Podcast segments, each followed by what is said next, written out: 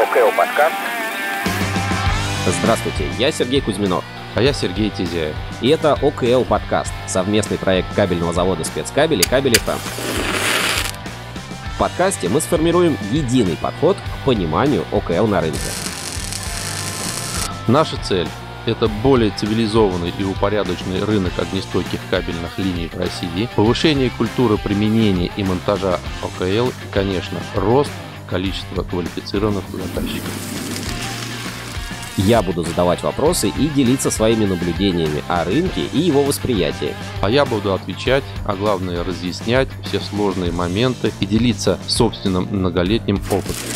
Слушайте и смотрите наш подкаст на всех популярных платформах: Яндекс.Музыке, ВКонтакте, Spotify, Apple и Google подкастах, ну и, конечно, на YouTube. И помните, что огнестойкие кабельные линии спасают жизни.